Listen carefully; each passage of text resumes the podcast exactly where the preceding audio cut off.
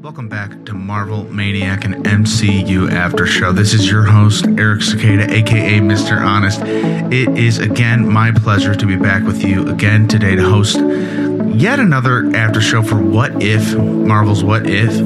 And this doesn't seem like a typical episode. Um, after last week's cliffhanger, what if Thor were only an uh, were, were an only child? Um, we seem to have had a lighthearted episode to recap, and following um, that episode was a cliffhanger um, to the likes of which we hadn't gotten, um, leading us to believe, which you know, the show has kind of on its own without looking at advertisements led us to believe that these are one-off episodes. Um, however, the end of the last episode had Ultron, Infinity Ultron, shall we say, bursting through dimensions, multiversal planes, and wreaking uh, or about to wreak havoc, shall we say? Seeming well, seemingly about to wreak havoc uh, into Thor's dimension, uh, into Thor's world universe, and yeah, it seems like there's going to be some sort of already multiversal type war, or um, you know, what is Ultron up to? Um, we're going to find out today. What if Ultron won? And yeah, I'm very curious about this one. And uh, I've seen Ultron on the cover of the. We've seen him on the cover of the uh, show artwork. I've had it on my desktop for a while. I've known there was going to be an episode like this. However, this is again a very well played out story in the show What If, and um, yeah, I've heard I've heard mixed reviews of What If. Some people love it, some people don't. Some people are right in the middle. Um, I'm I'm on the love train as of right now. Let's see where it goes. This is kind of a make or break episode. Um, we're going to see what happens. We're going to talk all about it as we go. This is yet again another watch as we go style episode. What did you think of last week's and what are you thinking of this style formatting episode? Let me know. MarvelManiacPod at gmail.com. Your feedback is loved, encouraged, and appreciated. Um, it, it, goes a long way. And uh, if you love the show, leave a review on wherever you're listening to it or a thumbs up. Literally makes a big difference. And seriously, it's just the tiniest thing goes the longest way for the podcast. Thank you, thank you so very much. All right, now without further ado, let's start watching What If Ultron won. Is James Spader going to be in this? Is my big question off the bat. Is it going to be James Spader or is it going to be Paul Bettany voicing Ultron or both? Like in Dragon Ball, um, when Goku and Vegeta combine uh, to become Go uh, or Gogeta, they do their voices at the exact same time. Same time. Does the budget of this show afford that? Already going into the credits here, I just know, I just know it's just, I got a bad feeling. Um, we're gonna see Iron Man die again. like I just, I got a bad, bad feeling about it. And um, as I was thinking last week, you know, we saw Iron Man die twice in the zombies episode because we totally saw him die as a zombie and into a zombie. Um, there's just so many times we've seen him die, and I'm not over that yet. I'm not over that yet, and I'm not ready to see him die again because he's gonna get killed by Ultron in this, isn't he? okay, before I can even really know what's going actually on and where we are in a series of events and like what actually happened in this universe, um, because I, I don't know what the Nexus event is. I don't know if the body right now at this point of Vision uh, was stolen stolen from Ultron um, when the uh, it was being uploaded in Age of Ultron, right? Or just Ultron literally won at the end of Age of Ultron, the fight, the actual fight, and it's looking at the beginning of this episode episode that he dropped Sokovia literally. Um, that's what it's looking like right now. Now we see the Watcher's eyes glow from afar in the sky as snow falls ahead of him. He says, We've seen this before a universe in the final days of destruction. But this particular story, this one breaks my heart. He says, "Ah, man. So like, the Watcher has feelings. he don't like. He doesn't like this one, and all, all these other stories are pretty heartbreaking. So, so we get Black Widow zooming towards the city, um, and she's on a bike and she's getting chased by Ultrons, Ultron drones, and they look um, very intent on killing her. And she says, We got 90 seconds, start the clock. And who is she radioing to? Clint Barton Hawkeye. He steps out to the edge of a destroyed building and shoots several rapid fire arrows. He nails every single shot. Another group of sentries banks around a decimated skyscraper. Hawkeye is just taking taking them out left and right as Black Widow's dodging them left and right, and she's zooming through this snowy. Explosions erupt around Nat, and two groups of sentries convert literally in front of her, and she guns it straight around. She does a 180 and guns it straight straight back. Like, you know what I like about the series is they do really good um, at. I, I really believe that this is something Black Widow in the movies would do. I mean, like I feel like it's written written well for the for some of the characters. Like this is straight Black Widow, and it is it is again Lake Bell um, performing Black Widow, um, and I like th- I think she's good at it. And if they couldn't get um, if they couldn't get Scarlett Johansson, and I hope Scarlett Johansson has her blessing on it. Eh, we won't talk too much about that because I just want to enjoy the episode. After she turns and the motorcycle straight around, she goes into a narrow gap between two buildings and it drops bombs from her motorcycle and explodes all the sentries behind her in the alleyway. Beyond awesome, extremely awesome. This is already one of the coolest action sequences we had in this show um, by far. I really almost wish they put like as much energy into this as they did uh, into Spider a Spider-Man action scene in the zombie episode as they would have this scene, uh, and I hope we get somehow like more a little more of a Spider-Man scene um, with this much action. Another sentry just gets its head blown off by an arrow. We see Clint. I like calling him Clint, but because uh, I always think of um, T'Challa saying, "Clint, give it to me," and, and uh, he hands him the Infinity Gauntlet in uh, Endgame. I just love that part. but uh, it's Hawkeye, he, and he's putting like an invisibility cloak from Harry Potter on, basically. And the drones approach him where he was, at least on the roof, uh, and like, basically they start to approach, and he just lands on top of them in the air and starts just like plastering them with his arrows in hand, and uh, he takes out like three at a time, literally. Widow says we got 30 seconds until their signals reconnect with the hive. So it seems like they're trying to take out every bot in the area so they can do something in the city. I don't know what yet, but I'm probably about to find out. Black Widow electrified baton action alert. Amazing. At 18 seconds away, um, Nat wants the all clear from Clint, and he gets his electronical arm blown up. I didn't realize he already had an electronical arm, but it, this one version was blown up. So like, I thought he lost his arm, but he didn't lose his arm. He lost his ele- he already lost his bionic arm. So I'm thinking this might be a little far. This might be a few years into the Ultron loss. this sentry knocks Hawkeye all the way off the roof, like from the top to the bottom, like tackles him. I think Hawkeye lands on his back, and he's just like, okay. Like Hawkeye really does like he has like an extra super like does he have an actual extra little bit of strength for being a superhero? I feel like he'd break his back and die. I mean that's I, I didn't know Clint Barton was like extra like his backbone was going to be extra strong. I'm to have to go back and watch this fall. I challenge this fall was insane. I mean, if there's one thing I will, I mean, this is, you have to suspend your belief for anything, but like, I will challenge, because Clint Barton have powers beyond extreme amazing aim. And if so, it makes a lot more sense he has like maybe a little bit of superhuman ability and a little more durability, or maybe he's wearing something that gives him the capacity to withstand em- enormous fall damage. But that fall would have killed any man. Like, that fall would have killed Captain America.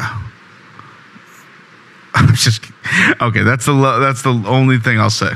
Black Widow flies in on her motorcycle at the last second. I guess. I mean, it would have been great if she flown in on the motorcycle maybe like a second earlier to like fly in and save him on the bike. That would have been way too perfect.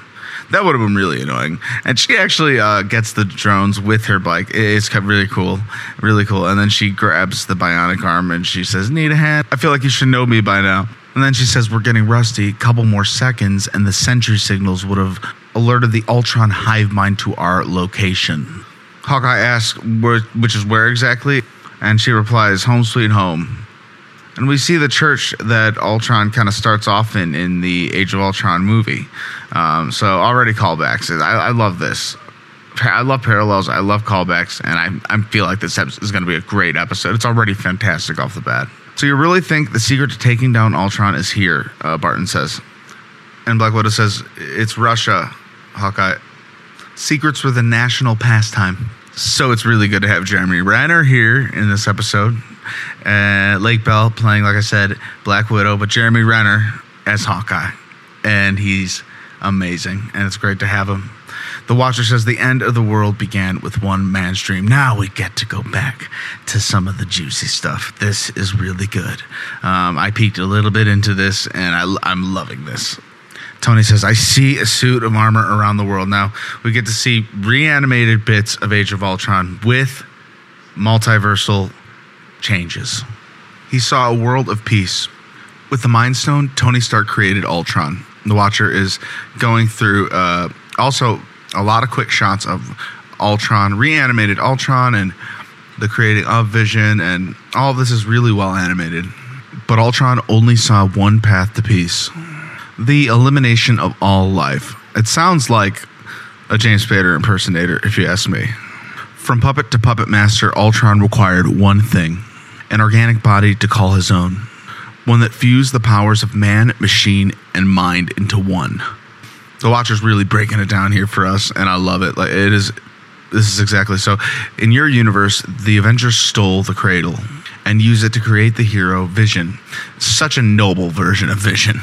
Um, the light shedding upon him, so worthy of Thor's hammer at his birth when the watcher is transitioning from universe to universe like and he's showing each one it's it has a very shards sound. I like the shards uh, transitions. It's very it is very in tone and in theme of the show of the shards of time and realities breaking but picking up the pieces they all pick up and align. In in my theory uh, they're all there. All the pieces are still there but in this universe ultron got his wish ultron uploads himself to vision's body and with the infinite power of the mind stone ultron began to lay waste to this planet earth we see this devilish shot of Vision. Well, it's really Ultron as Vision, though, um, behind a hellscape, just red all behind him, flames. Uh, it looks like just completely devastating Earth. Nat and Hawkeye are on a jet, and we hear Tony saying, Ultron's going after the nuclear codes. I don't know how much longer we can hold him off. Black Widow says we have to take off the satellite network. He won't be able to launch the nukes without them. We cut to a scene with a broken Cap's shield on the ground. We see a kind of a downed Thor. We see Hulk down on the ground. It is a devastating scene. Oh my goodness. Tony pushes himself up to face Ultron in Vision's body. He tells him, You don't have to do this. I made you for peace. And Ultron says it's evolution. Only a primitive mind would fail to see the distinction, which is why you have to die. He emanates this giant electrical blast that sets off all the nuclear uh, like nuke, nukes and seems to kill Tony Stark again. Uh, from what I see, from what I notice, and yeah, we see a scene from like a war room, and nuke, nukes are just appearing to go everywhere. In a jet, Nat and Clint watch the projectiles fall past, and she says it's we're too late. He did it. We see General Ross lose his like drop his jaw in a in that in that control room I was speaking of. Hawkeye says Laura, like he lost his wife. Um, we get this view from space of just missiles going off all over Earth. It's it's devastating. Oh my gosh, this is like actually insane, uh, and uh, really, really, really crazy. Um, wow, OP, Ultron's OP, overpowered. Um, oh my gosh, so he says I'm really shocked by this scene because it happened so fast. I can't process how fast this happened. Okay, so uh, Ultron's floating around this devastated planet Earth. He's and it's this really, really good shot. I mean, this looks sick. This this it's almost like the visuals on this show are really well, really well done. I'll say that. So yeah, Ultron's hovering over just a completely wrecked city, and from what I could tell, he's sitting at the top of Avengers Tower. He's just completely hovering over Avengers Tower at the top peak of it. He takes a sigh of relief and he says, "At last, peace." And the Watcher says, "But the Age of Ultron was only the beginning." And through a portal directly behind him walks Thanos with the nearly completed Infinity Gauntlet. Like he's stomping into Wakanda, like ready to ready to get the final stone out of Vision's head. But what does he do? He blasts him straight in half. He cuts him in half. There's no difference in power between this Vision and the other. The like, so what is it? Is it experience from the conquering of the world? Is it uh, confidence? Um, what what you know what I mean? Is it just a, a, burst of sudden? I mean, Thanos had to have known like there there was more, there was a little bit more happening here. Um, like I don't know, man. That's just nuts what he did to Thanos. That's shocking. It's actually shocking what they did to Thanos here. So he slices him in half vertically, and he says fascinating, and he and he goes right up to uh, the gauntlet, and he beams it with his forehead uh, with the Mind Stone. He lifts the Mind Stones up with nanobots. They're nanobots that he uses, kind of like Tony Stark's suits are made with nanoparticles. Um, that's what he's using to lift them up. And they spiral over Ultron and literally form him a brand new suit and plunge into his chest. His eyes grow red and he says, Wow, I see everything. There are worlds beyond my own, worlds that need me. Instantly terrifying. He extends his hand and uses the reality stone to create an army of sentries. He rises up high above the city and conjures himself a cape and a double ended weapon like a giant mega sword. Sick. So he puts all of his sentries, all of his drones, the new Ultron bots onto this giant spherical ship. He says, I'm going to bring peace about our time. And he transports the ship to Asgard, to every corner of our universe. His ship hovers over the palace, pretty much his Death Star. Um, he aims his weapon straight down and fires, completely flattening Asgard. Unbelievable. Like massive destruction.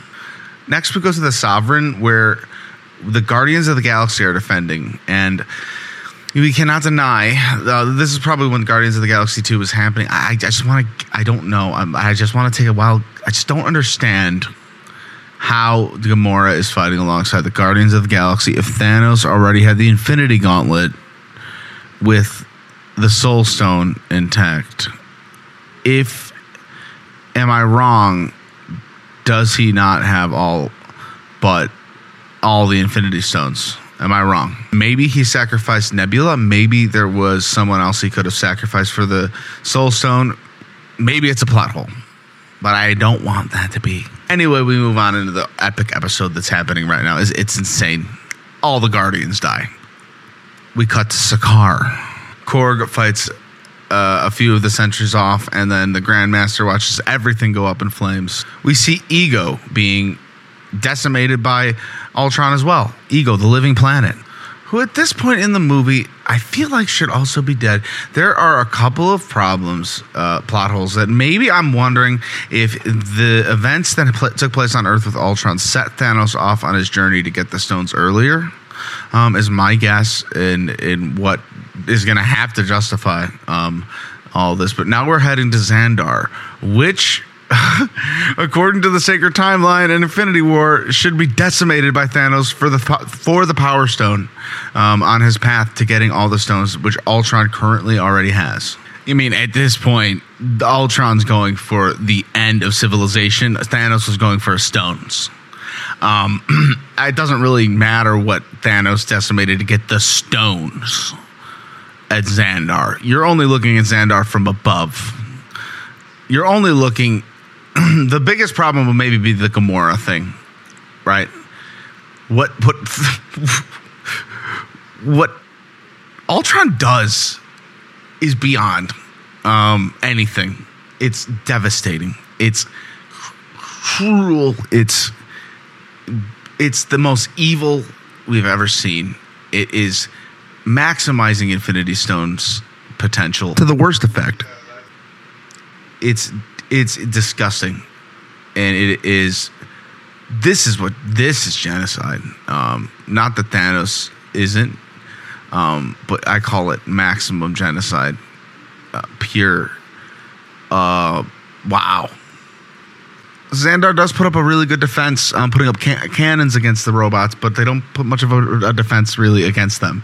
I gotta say, I mean, despite whatever type of mini, whatever plot hole you want to call it, I don't think there is one because Thanos, in quotes, decimated Xandar. eh, You hear in Infinity War, decimated could be a giant part of quarter part of the city to get one Infinity Stone out of a vault, right? With with whoever you need to get it to. Um, we're not seeing that part of the city. It's just a wild ride to be at all these places in one episode, in one event of a show, of a movie, of anything in the MCU. Ultron takes aim at the city below, about to blow it up, and then he gets smashed into the ground by Captain Marvel. Very similar to the events of last week. I think the show wants us to believe we have a hero at hand here that can possibly save the day. She says, Listen, Skynet, I've seen a killer robot movie, and I gotta say, I really don't think it needs a sequel. Captain Marvel flies into him, smashing him into the ground, flying towards the core of the Earth. She forces his head back as they plunge towards the planet's core. She punches him really, really tough and then seizes his head, her power flowing over him. Beams of light shine through his metal helmet, and Captain Marvel grits her teeth. You have spirit, he tells her. She tells him, You can't win. She has such determination, and I believe her. Yet the reply uh, Ultron gives is, I already have. And the stones light up, and every tiny bit of that planet is completely destroyed. Ultron stands alone on a piece, single piece of planet. That's it. And he says, It's done. He lifts his helmet up. At last, he says. Behind him, the Watcher starts talking. The realization nearly broke the machine. With his mission complete, Ultron was just now a program without a purpose. The victor without a war, sentenced to spend all of eternity alone. And then Ultron's like, Who said that? Basking in the boundless silence of his universe, the Watcher just keeps going. Ultron ascended to a previously unattainable level of consciousness. He became aware of another. It's like the Watcher doesn't even realize like what's happening as he's saying it.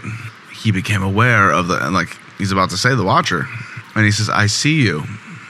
He says, "There are universes beyond my own," and freaks the Watchers out. It freaks the Watcher out completely, and he, he, blocks his view. And he says, "I have seen everything that has ever happened, ever will happen, ever could happen." And yet, what the hell is this? if a hunger like that were to be unleashed upon the multiverse, even I cannot imagine the horrors that might follow. No, no, no. He's, he, this is not good. Even that machine is not as invincible as it might think. There's still hope for this universe. One last hope, the Watcher says, and we cut to Black Widow and Hawkeye entering a facility together. It's completely dark, but we see their silhouettes in a doorway. Hawkeye laughs, and Black Widow says, "Welcome to the KGB archives." Hawkeye asks Nat if he's if she's ever seen Raiders of the Lost Ark, and she says, "I love that movie. I actually haven't seen that movie."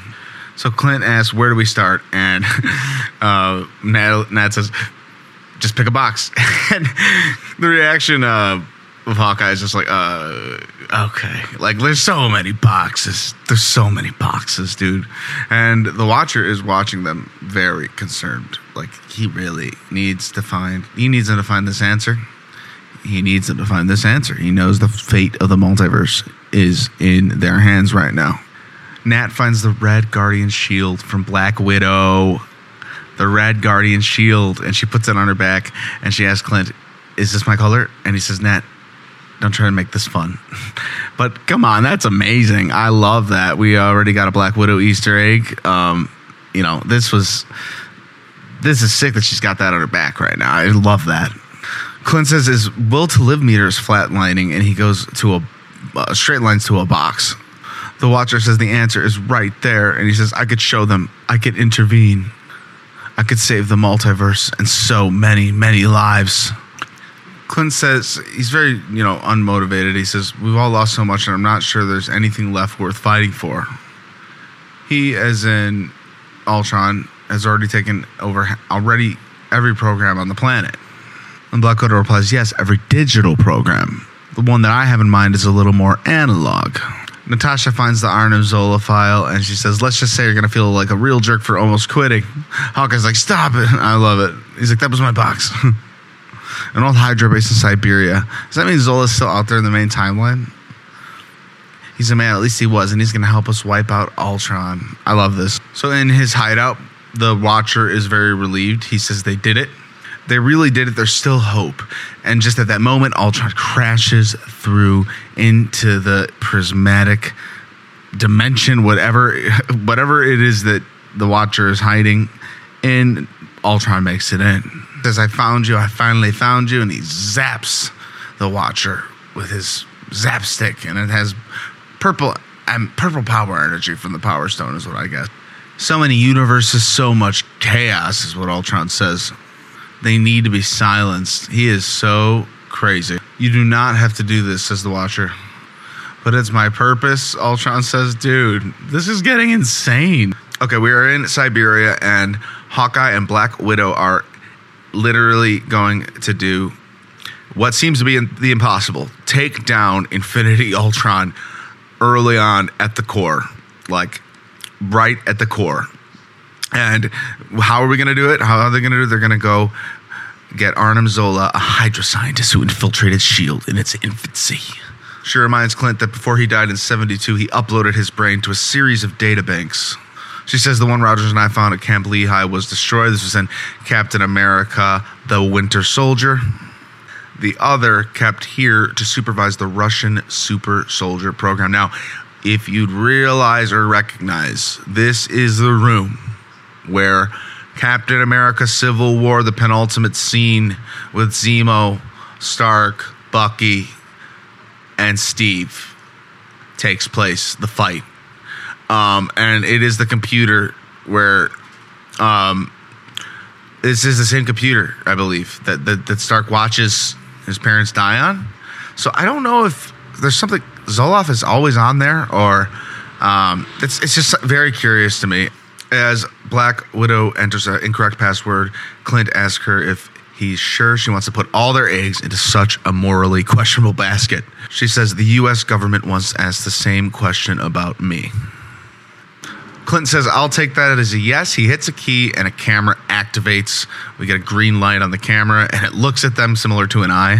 Vertical green lines of code fill the monitor before taking the shape of Arnim Zola's face.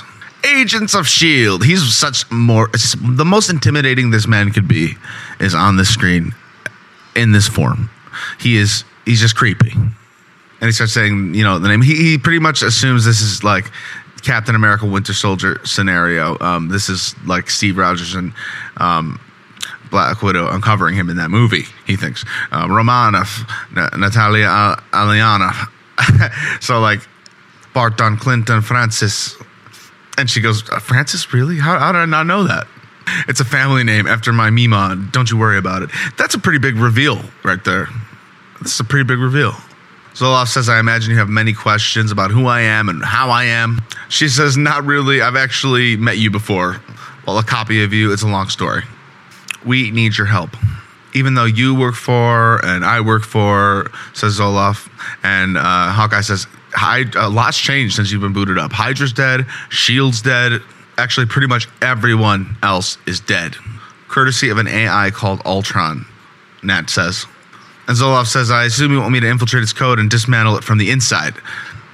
You did a pretty good number on Shield the same way. Nat replies, and Zoloff pretty much goes like, "Why would I align with you? Why would I align with you and do this?" Um, and Hawkeye's like, "Because you're the last surviving Zola copy left on Earth, and I've ruined a lot of laptops this way." And he holds like a little bit of canteen of water, just a little tiny drop over the computer, and the tiny little webcam eye just looks back and forth, really, really intensely, and. Uh, he, he decides he will help.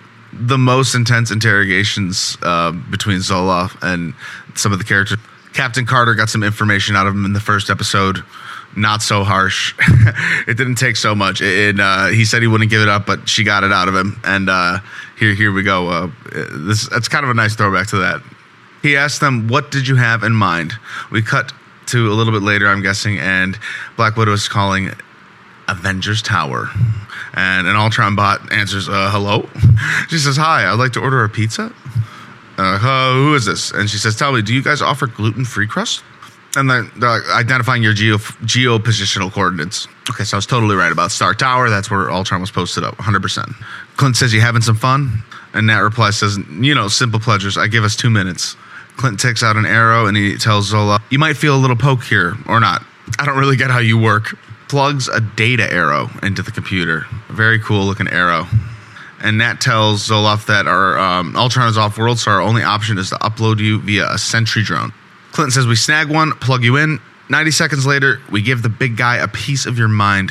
Zoloff says, Well, he will not be the first genocidal megalomaniac I've had to contend with. Yeah, this is this is fantastic. Once the download completes, Clint unplugs the arrow and Black Widow tells him to torch it. Now, the whole room is a, a, fire later. It's just probably just minutes or a minute later. And Sentries, Ultron bots, they're very creepy because they're all reality based, reality stone based Ultron bots. Um, so they're glowing red and they're all kind of glowing red instead of just the red face. Their whole bodies are kind of like manifested, the zombie looking kind of. And, um, they're crawling through the doors, uh, like top of the ceilings, and walking. Uh, so like it's just really well shot, and there's flames around them. A lot of them walk right into the center of the room, like they don't know what to do. They stand, kind of stand in one place. A few of them walk right up to the computer that just exploded. One sentry looks towards a uh, a tunnel and tilts its head, and then an arrow flies from it and goes right into his head. This is the data arrow, and the data seems to be going right into the head of the of the sentry. But one of the other sentries tries to get it out, but we see the shield, the Red Guardian shield, fly, and we get an insane Black Widow moment. Black Widow is taking up the shield of her father, Red Guardian. She jumps down to the crowd of robots and takes out a bunch of them using her Widow's Bite attack. And I just love her with this shield. I love this Nat. I want more of her instantly. I want. I want this Black Widow out of the multiverse back into our reality. Give her to us. And Hawkeye's just smacking him with his arrows. We get a we get really well done cinematic action. I hope we get this through the rest of the series. This literal level of cinema. I want to know if there's more than one episode left after this. I'm hearing rumors that they cut one out, and um, I was almost 99% sure there was 10 for the season. Um, as I speak, up through the end of this recording, I will not confirm that because my little sensitive heart can't take it. um, I'm going to let you guys know that. um, and, and as a professional podcaster, uh, you guys can go look that up and find that out yourselves. Uh, I love you guys. Uh, I'm too sensitive today to, to, honestly let you know. I love this show too much. I literally need two more weeks. Um, I hope you can relate to that.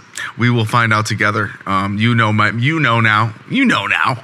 It's I'm posting this a little late. Um, I have not looked at any spoilers for this thing. I'm outside of the realm of any other video. This is my take. Um, I can give you my honest guarantee on that. I've told you any other time I haven't. Um, I have seen I've seen any other thing outside of it. I literally am like watching this fresh. So uh, it's 10 a.m. the morning of right now as I'm saying this. As I'm saying as I'm talking, as I'm speaking this, and I'm um, trying to get this out as quick as possible. But this episode better be the third to last episode. We need more of this. Using the shield for cover, Black Widow drags the infected sentry, you know, the Zoloff sentry, towards the tunnel, which Clint is covering her fi- fire. Uh, he's using cover fire with the arrows. Um, an army of robots charges her. Um, so many robots. I can't. I can't express how many Ultrons are, are chasing her, and she's holding them all off not just her, Clint and her. It's a group effort, but this shield gives her power. I mean, she's Black Widow without the shield. It's similar. It's it's similar to when Sam becomes Captain America because he's already Falcon, but you give him the wings and the shield too. and it's like a double superhero. It's double power with the shield. Like you give that hero the shield, they're they're just insane with it. Hawkeye shoots this net arrow over over some of the bot, some of the bots and uh, wraps them up really good. And I, I really like that. I wonder if he develops some special arrows in this timeline after however long Ultron was ruling over the world. I'd assume at least a year or a year and a half. It took him like for Thanos to come with the stones and all that. Um, there, there, there, there'd have to have been some time passage. There had to have been some time passage, like after the big explosions. All, all like all the there had to have been more fighting since all like Ultimate Ultron was created and like he got his body. Like there had to have been more war, more fighting. Like they probably fought him for a while before like that final fight with the Avengers. I don't know. It's there's a lot of theorizing we could do about this one. This one, this one's crazy. This one's a nutcracker. So Clint and Nat get the Sentry with Zoloff uploaded on it into a hallway. Um, the Ultron bots literally just one door behind them, smashing through metal walls, like trying to break it down. Clint says the wall will only hold for 90 seconds, and Arnim Zola's correction 52 seconds. And he gets up behind them, and yeah, it turns out it worked. He says he's already initiated his signal blast. Black Widow says now we're in the game, and she shoots the leg off of him. Uh, he exclaims, "What was that for?"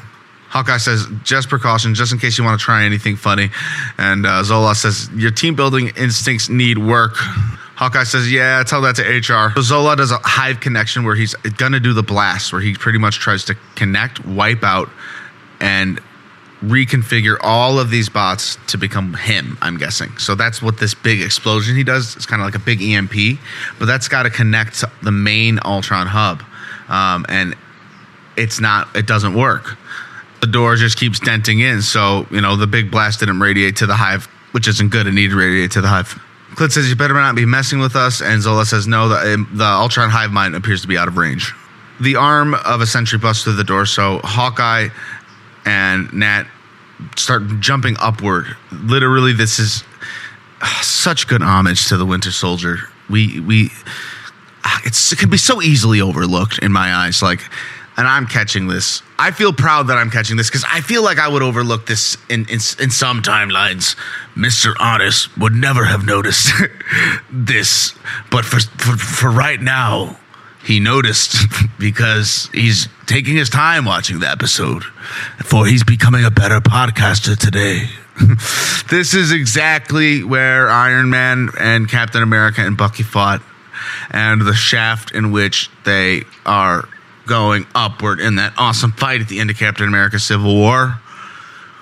Oh my gosh. I love that. I love that. I just love that. I love the reuse set pieces. Um, it adds a remnants of nostalgia and also it brings forth just so many extra layers of death to the other scenes in those movies. Like, I'll go back to watch that movie and I'll have like a weird nostalgic memory from an alternate timeline where Black Widow and uh, Hawkeye were fighting Ultron, Infinity Ultron bots. The drones breach the door and fly up toward them. Clint says, Go, go, go, and he fires arrows. With Zola on her back, Black Widow leaps from platform to platform along the wall, shooting as she goes. Also, shield on back, looking very cool.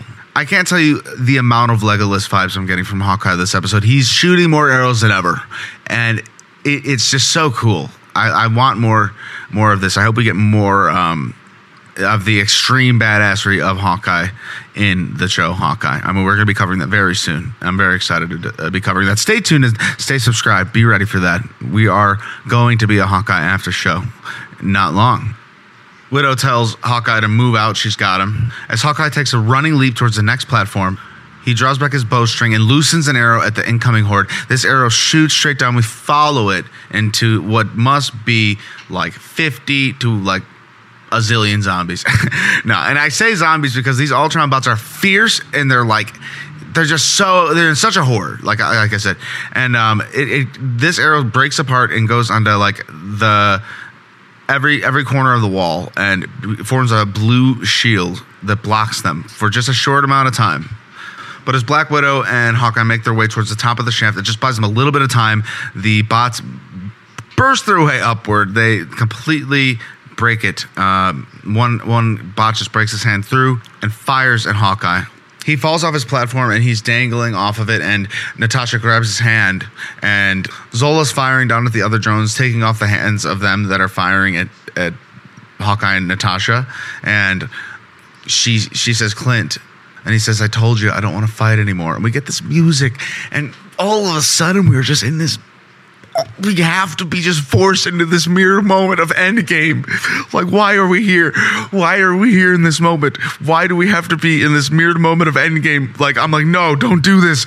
We're, we're forced to be seeing like this alternate universe of, of, of we have to lose Hawkeye and Black Widow has to lose Hawkeye like like Hawkeye lost Black Widow like I I wasn't ready for this. I, I don't know why I didn't see this coming, but I didn't, and this is killing me, and I don't want this. Why? No. Why? Why? Why? Hawkeye lets go of Black Widow's hand as the sentries are let free. In slow motion, Hawkeye turns over, aims an arrow with a glowing tip at the drones, fires the arrow into the head of the lead drone, who falls back right into the center of all the drones, like the core. A wide view shows Hawkeye posed in a beam of light. This is desktop worthy. This is a gorgeous shot. Epic, beautiful hero shot of Hawkeye. The whole area just completely whitens with explosion.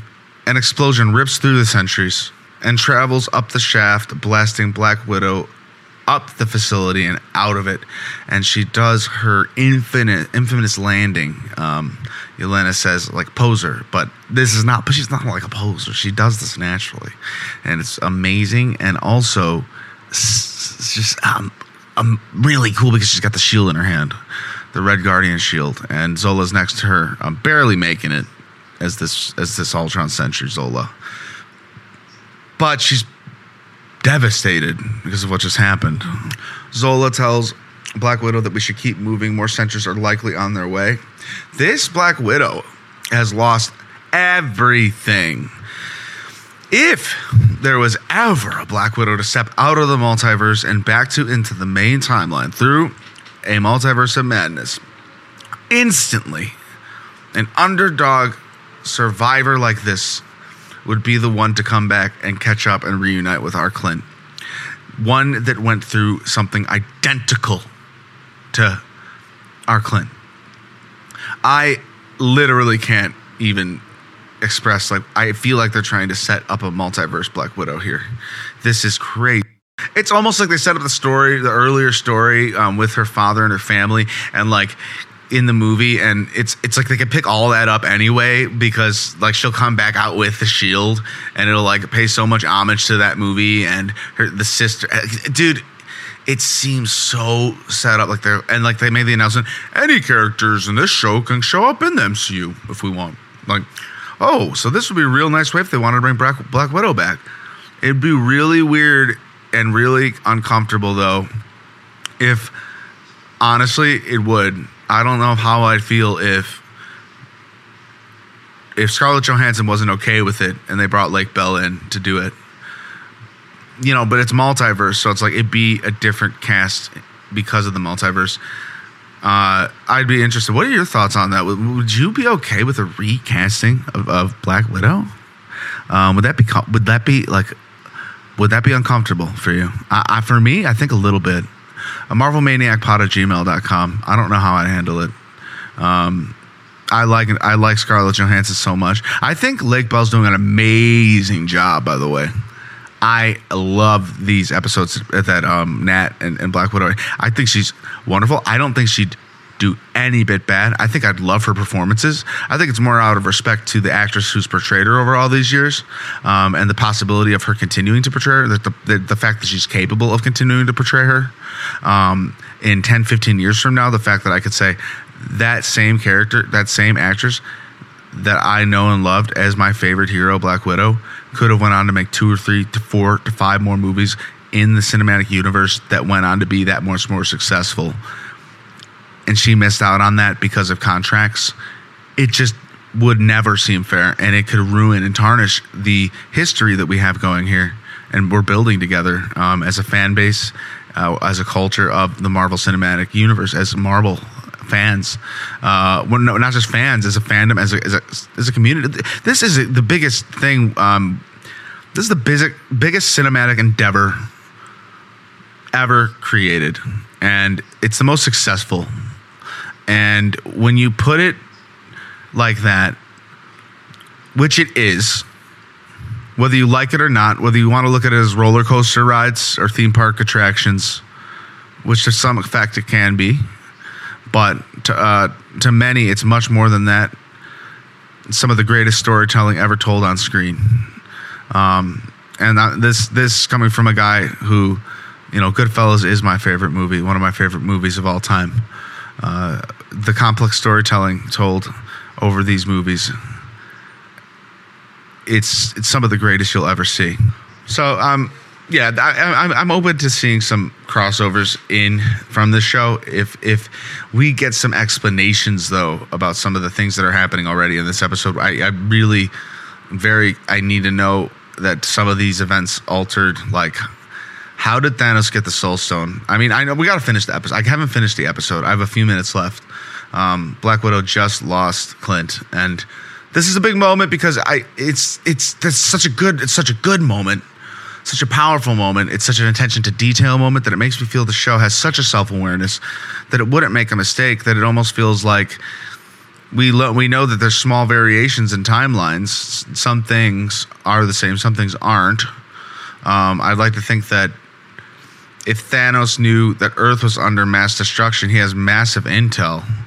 I mean, he he could have just he could have been overconfident in going to Earth, thinking he could have just smashed the robot's head open, underestimated the bot, uh, and that I mean that's that. He need not have sacrificed Gamora because Gamora never would have. What would have? I mean, how would he have like why I just can't think of how he would have gotten the soul stone without Gamora. Did he love anyone else? I mean, could could it have been um, like Ebony Maw? could he have sacrificed Ebony Maw for the soul stone? Or could he have sacrificed Nebula for the soul stone? I wonder. And I, I think in there is telling in one of the episodes of, of What If earlier this season that he refers to Nebula as daughter. You know, he he does the same thing. He gives her the same love, affection. He treats her with a more toxic relationship than Gamora.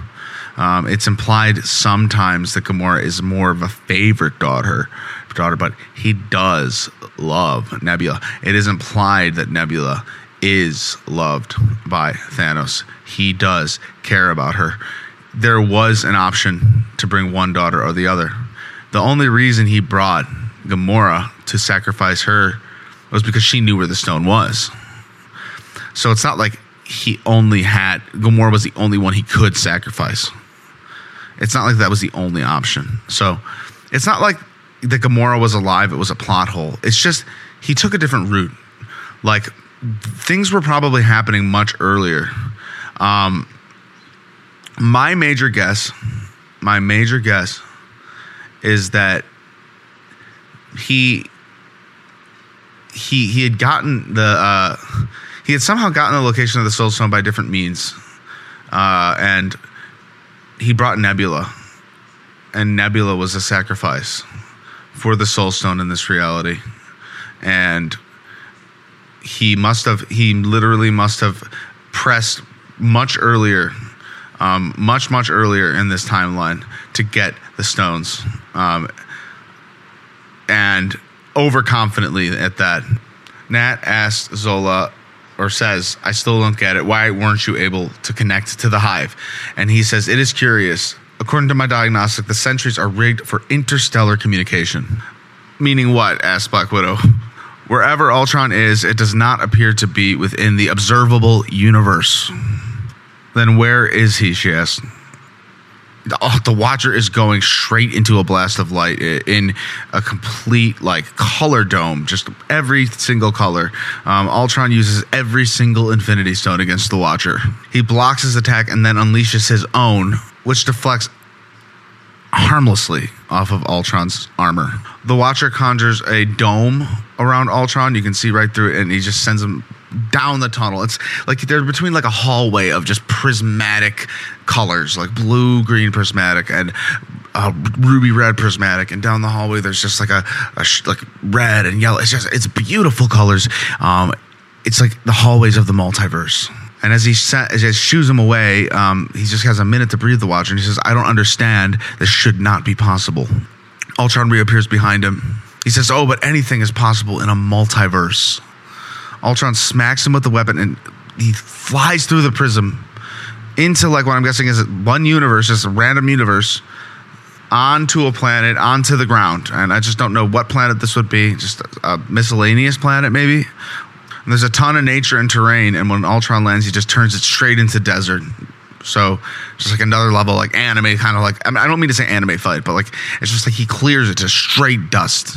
The whole place, it's like a giant dust battleground between him and the Watcher, straight one on one. All those worlds, all that suffering, and you just watch. Uh, says Ultron, and uh, the Watcher says, "I swore an oath I cannot exert my will on the natural order of things. I cannot intervene." Ultron slams on the ground. He's just exerting power, and he says, "I am the natural order of things. I will bring peace. It is my purpose. You lack the will to stop me."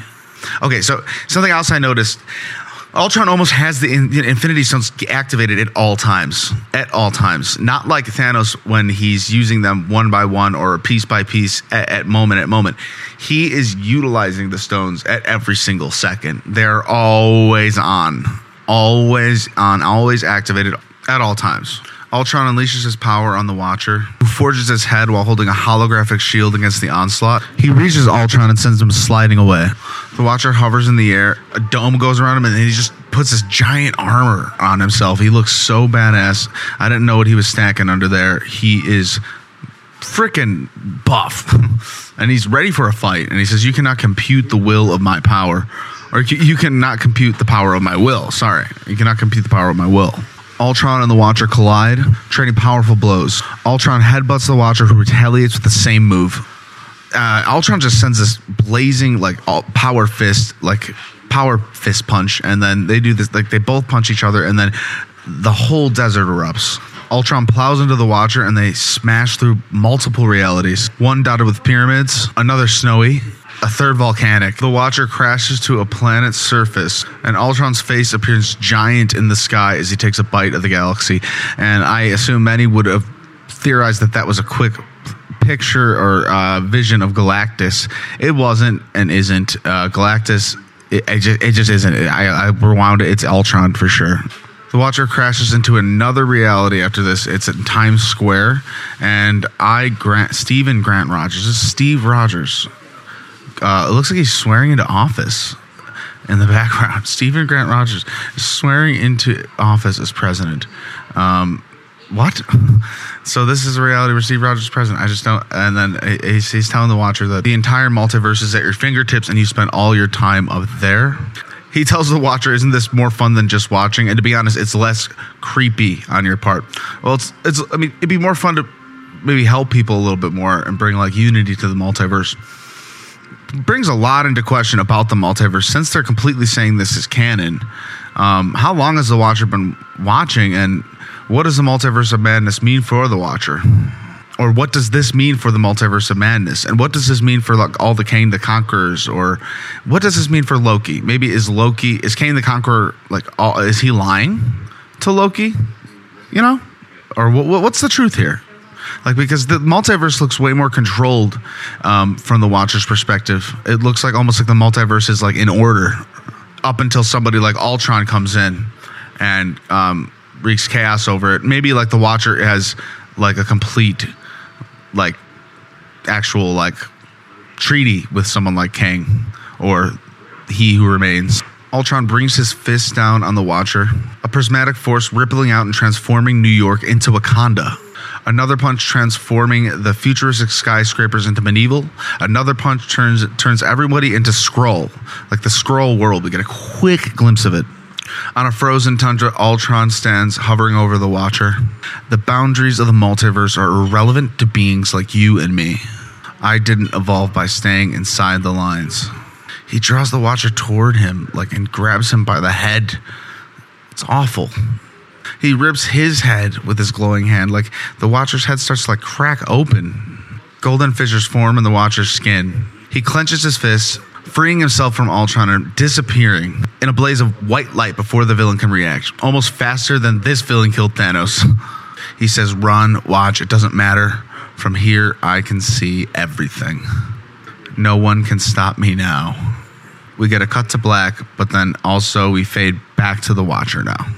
This is what I'm assuming is like a post credit scene. A view hangs around the Watcher, and he's just looking completely defeated. I love what the fade to black represents because it's almost like we were fading out to a story that was nearly completed and should be completed, a book that was shut, that the Watcher shut himself. Um, he's turning back to someone who he turned his back to. Purple light from its faceted surroundings reflect on his glowing face. We see the the silhouettes of the beast shrink back into who we know as Doctor Strange Supreme. The Watcher says, I'm out of options. That thing has left me no choice. And Doctor Strange says, Been there. And he laughs, Been living the dream alone in a prism of my own making ever since. He says, Are you ready to break your oath? And the Watcher says, Do you want me to say it? And Doctor Strange says, Yeah, uh, yes, I want to hear you say it. He says, Okay, I can't believe I'm about to say this. I see now. I need your help.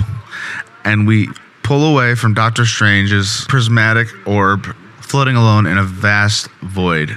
Um, you know, I, t- I talked to a friend last week, uh, and you know, some I think someone wondered if this was the end for Doctor Strange, if this was an open and shut case for him, if he can be redeemed. It seems like this would be a case.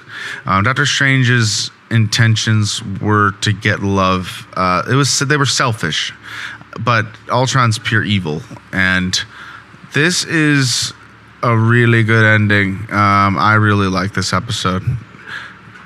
Also starring Benedict Cumberbatch. So that's a guest star appearance. We didn't want to have that spoil for us. That was a nice, nice surprise at the end. Doctor Strange Supreme coming in at the end. Um, one of my favorite characters of the series. I actually couldn't. It couldn't have been a better surprise for the end of the episode for me personally. I couldn't have. I would have. I think. I've told everyone um, when people have asked like, "What's your favorite episode?" Um, I, have loved T'Challa Star Lord um, and Car- Captain Carter, obviously, so great. But Doctor Strange Supreme, what if Doctor Strange lost his heart and not his hands? That episode, that that blew that, that took me on my feet. I think um, it was one of the most creative and like well well thought out, and it was just one of the best rides I think um, of this of this series and I think it maybe is the fact that the whole cast of the movie was there and Benedict Cumberbatch, the actor, um, with Rachel McAdams. I, I, just I felt I felt like that story continued. It felt like a sequel to Doctor Strange. It did. And I don't know what they're doing with this character. Um, it feels a little scary, almost how, how they're bringing him out. This post credit scene, it feels like they're bringing him out into the multiverse. The, the multiverse is being brought up an awful lot for what's going on in the actual Marvel Cinematic Universe right now, for them to be stating so often that this is canon, canon, canon, canon, and for the level of cinematics that went into this episode, um, it it's crazy. The the the advertising. Um, I, what I'm saying is, are they going to tie this stuff into the mainline MCU? And to what extent? How will they do it? Will we get Natasha Romanoff donning that Red Guardian shield in the movies? Wouldn't that be great?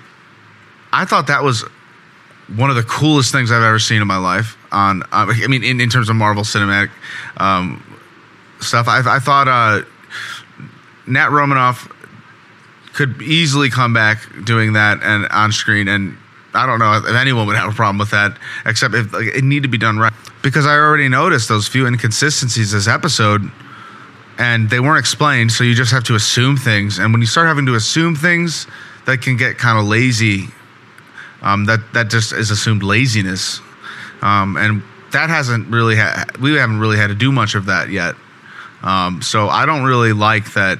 I have to guess where, what happened with Thanos and all the stones because there's another problem here. There's another problem here. The Infinity Stones aren't supposed to work out of their own galaxies, out of their own uh, universes. Like one Infinity Stone isn't supposed to go into another, um, another. Inf- we learned that somewhere, right? So, so that's something maybe I've heard as a rule from the comics, really. So that's not necessarily ever canon or spoken in the MCU, except for Loki, where in Loki the stones aren't activated in the drawer, but that just might be um, deactivated stones within the TVA. Um, powers that the TVA has, power within that dimension, within the quantum realm. Um, Ultron also has a completely different wiring. He's a robot. Um, the way he's using the stones is completely different than we've ever seen before. He might have an exception of how he uses the stones. Um, he might have it wired to where his wiring is back rooted back to where the universe. Uh, he can. He's like honing the power from the universe in which he came. Like it's almost like the stones are batteried from home world, and uh, he can always use those stones anywhere or maybe he's rooting the power of all the universes. I don't know. You know what? There's so, but the thing is, it sounds like madness, but we need this explanation. That they go as far they go as far as making us think that much in the movies, um, and they're going as far as explaining so much other stuff that um, it's it's not unfair to question some of this stuff. Um, so I'm I'm not going to break my brain anymore. I want to know what you think. Let's end it here. Uh, let's think a little bit more. I like I said, I want to say there's two more episodes left, but from what I what I'm guessing after this, I, I think this is probably it seems like the second to last episode.